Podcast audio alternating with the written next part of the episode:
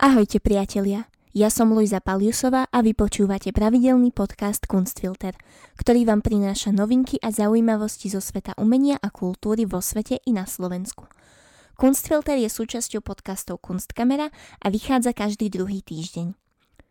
Po dlhšej neplánovanej pauze sme späť, aby sme si predstavili poznámky Alberta Einsteina, ktoré boli vydražené za rekordnú cenu – Viac si povieme o ďalších repatriáciách artefaktov z USA do krajín ich pôvodu, Mali a Nigérie, či o kurióznom objave, ktorý sa stal v Kanade, kde bizóny podľa proroctva priniesli šťastie pôvodným obyvateľom.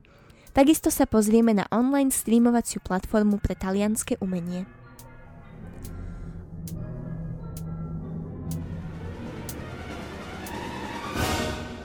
Už v roku 2009 zadržali v prístave Houston v USA v nelegálnej zásielke viac ako 900 artefaktov. Minulý pondelok americkí predstavitelia informovali, že všetky artefakty boli po dlhom vyšetrovaní vrátené vláde v Mali, odkiaľ pochádzali. Medzi artefaktmi boli najmä obradné a zádušné predmety, z ktorých niektoré pochádzajú už z obdobia neolitu. Mark Dawson, vyšetrovateľ, ktorý dohliadal na pátranie, v pondelok vo vyhlásení uviedol, že kultúrne statky a starožitnosti národa definujú, kto sú ako ľudia. Nikto nemá právo rabovať alebo ničiť toto dedičstvo a históriu. Cesta artefaktov sa začala v marci 2009, keď americká colná a hraničná ochrana upozornila vyšetrovacie oddelenie vnútornej bezpečnosti na podozrivý kontajner v prístave. Kontajner pochádzal z Mali a dokumentácia tvrdila, že obsahuje reprodukcie kultúrnych predmetov.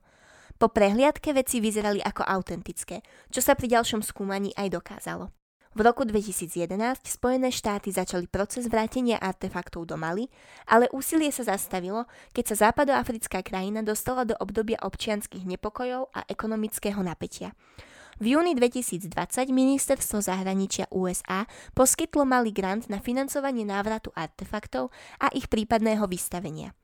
Kultúre venujeme veľkú starostlivosť, povedal v rozhovore Mohamed Traore, poradca stálej misie Mali pri OSN.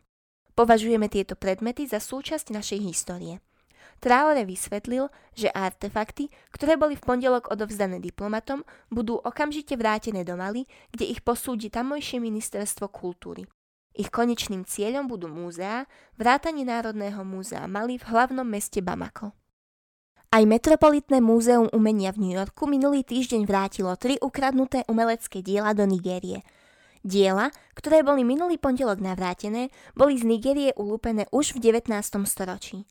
Tento krok je ďalším v poradí v snahách múzeí o repatriáciu niektorých zahraničných pokladov do ich krajín pôvodu – dve mosadzné plakety zo 16. storočia a mosadzná hlava zo 17.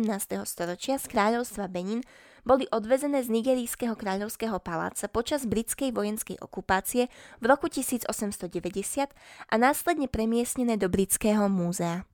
V roku 1950 ich Spojené kráľovstvo repatriovalo, no po návrate do Národného múzea v Lagose opäť vstúpili na trh s umením a skončili v rukách súkromného zberateľa, ktorý ich v roku 1991 daroval Metropolitnému múzeu, kde boli roky vystavené. Presun artefaktov bol ohlásený už v júni. Teraz ho oficiálne potvrdili podpisom v New Yorku riaditeľ Med Múzea Max Hollane a Abba Isa Tijani, generálny riaditeľ Národnej komisie pre múzea a pamiatky Nigérie. Tijani, citovaný vo vyhlásení, zablahoželal Med za transparentnosť, ktorú preukázali, Zatiaľ, čo nigerijský minister informácií a kultúry Al-Haji Lai Mohamed vyzval iné múzea, aby sa z tohto rozhodnutia poučili. The Met je potešené, že iniciovalo návrat týchto diel a zaviazalo sa k transparentnosti a zodpovednému zhromažďovaniu kultúrnych statkov, povedal Holbein. Múzeum tiež podpísalo dohodu s africkou krajinou o formalizácii ich spoločného záväzku k budúcej výmene odborných znalostí a umenia, ako sa uvádza v tlačovej správe. Ručne písané poznámky Alberta Einsteina k teórii relativity boli minulý útorok na aukcii v Paríži vydražené za rekordných 11,6 milióna eur. Rukopis bol ocenený približne na štvrtinu konečnej sumy, čo je zďaleka najvyššia suma, aká kedy bola zaplatená za čokoľvek napísané geniálnym vedcom. Poznámky obsahujú prípravné práce pre fyzikov najznámejší objav, teóriu všeobecnej relativity, ktorú publikoval v roku 1915. Spoločnosť Christie's, ktorá sa postarala o predaj v mene aukčného domu Good, označila poznámky za bez pochyby najcenejší Einsteinov rukopis, aký kedy prišiel na aukciu. Predchádzajúce rekordy v aukcii za Einsteinové diela držal vo výške 2,8 milióna dolárov tzv. Boží list v roku 2018 a 1,56 milióna dolárov v roku 2017 za list o tajomstve šťastia. Na predaj sa dostavilo okolo 100 zberateľov a zvedavcov, ale všetky ponuky boli urobené na diaľku.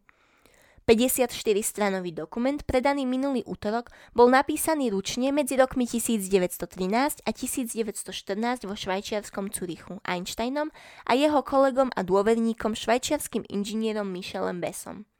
Christie's sa vyjadrili, že práve vďaka Bessovi bol rukopis zachovaný pre ďalšie generácie. Bolo to takmer ako zázrak – pretože samotný génius nemeckého pôvodu by sa pravdepodobne nedržal toho, čo považoval za jednoduchý pracovný dokument, uviedla Christie's.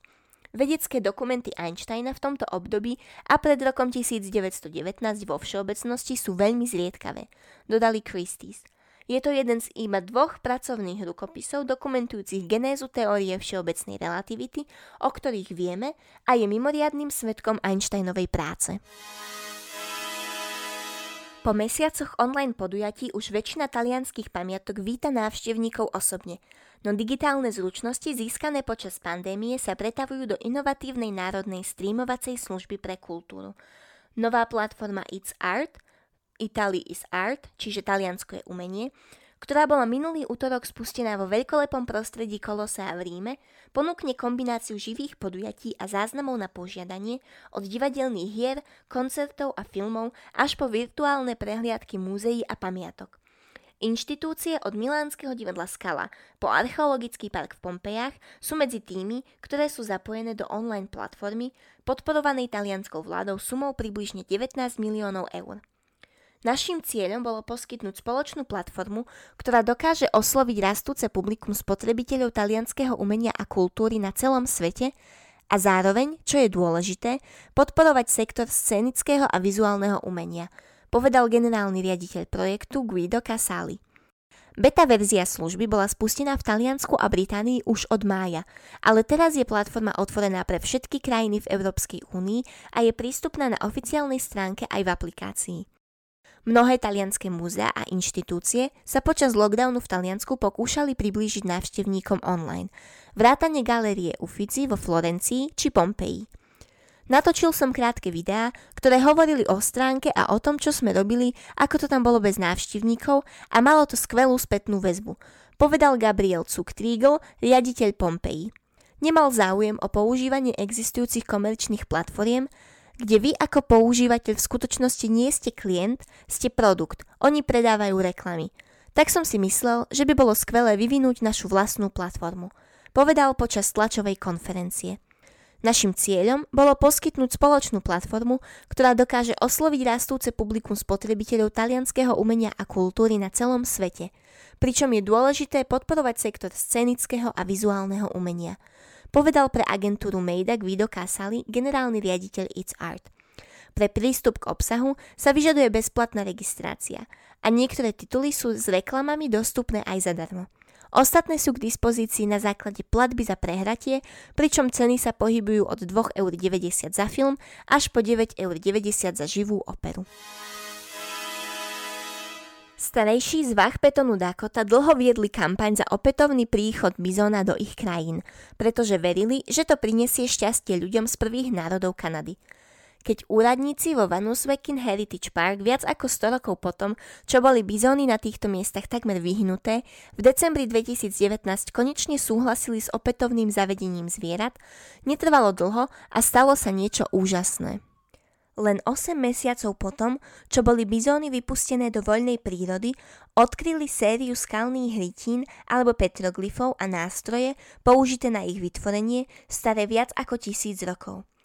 Hlavný archeológ a spoluzakladateľ parku Ernie Walker urobil tento objav spolu so správcom bizónov Craigom Thompson v blízkosti miesta, kde sa bizóny kúpu v prachu. Keď Walker prvýkrát zbadal ryhy vyrezané do skal, predpokladal, že ide o značku, ktorú vytvoril moderný nástroj. ale oprášenie prachu odhalilo viac podobných znakov a on si uvedomil, že sa pozerá na niečo celkom iné. Všetky boli paralelné, všetky symetrické, povedal Walker pre Smithsonian. V tom momente som si uvedomil, že toto bolo v skutočnosti niečo, čo je známe ako petroglyf. Tieto znaky boli vyrezané zámerne. Keď sa bizóny váľali po zemi, odhalili to, čo je známe ako rebrový kameň. 550 kg balvan s rytinou zobrazujúcou bizónové rebrá. Ďalšie skúmanie viedlo k objavu troch ďalších rytín, jedného väčšieho kameňa s mriežkovým vyrezávaným vzorom, menšieho príkladu označeného jamkami a rihami a takmer 540 kg balvanu s vyritými čiarami. Odborníci odhalili vek rytín na približne tisíc rokov. Našli sme úlomky každodenného života – rozbité kamenné nástroje či úlomky z výroby kamenných nástrojov, kosti, drevené uhlie, črepy, semená a podobné veci, povedal Walker. Starejší nám hovorili, že keď sa bizon vráti, vtedy nastane dobrá zmena v našej histórii, povedal Peton Dakota Elder CY Standing. Boli sme na dne už dlho, ale mám pocit, že začíname cestu nahor. Park má dlhodobý dobrý vzťah s ľuďmi z prvých národov, ktorých dedičstvo zahrňa akékoľvek archeologické výskumy. Po nájdení petroglyfov personál pozval starejších z parku, aby im ponúkli duchovné vedenie v tom, čo robiť s tým, čo našli.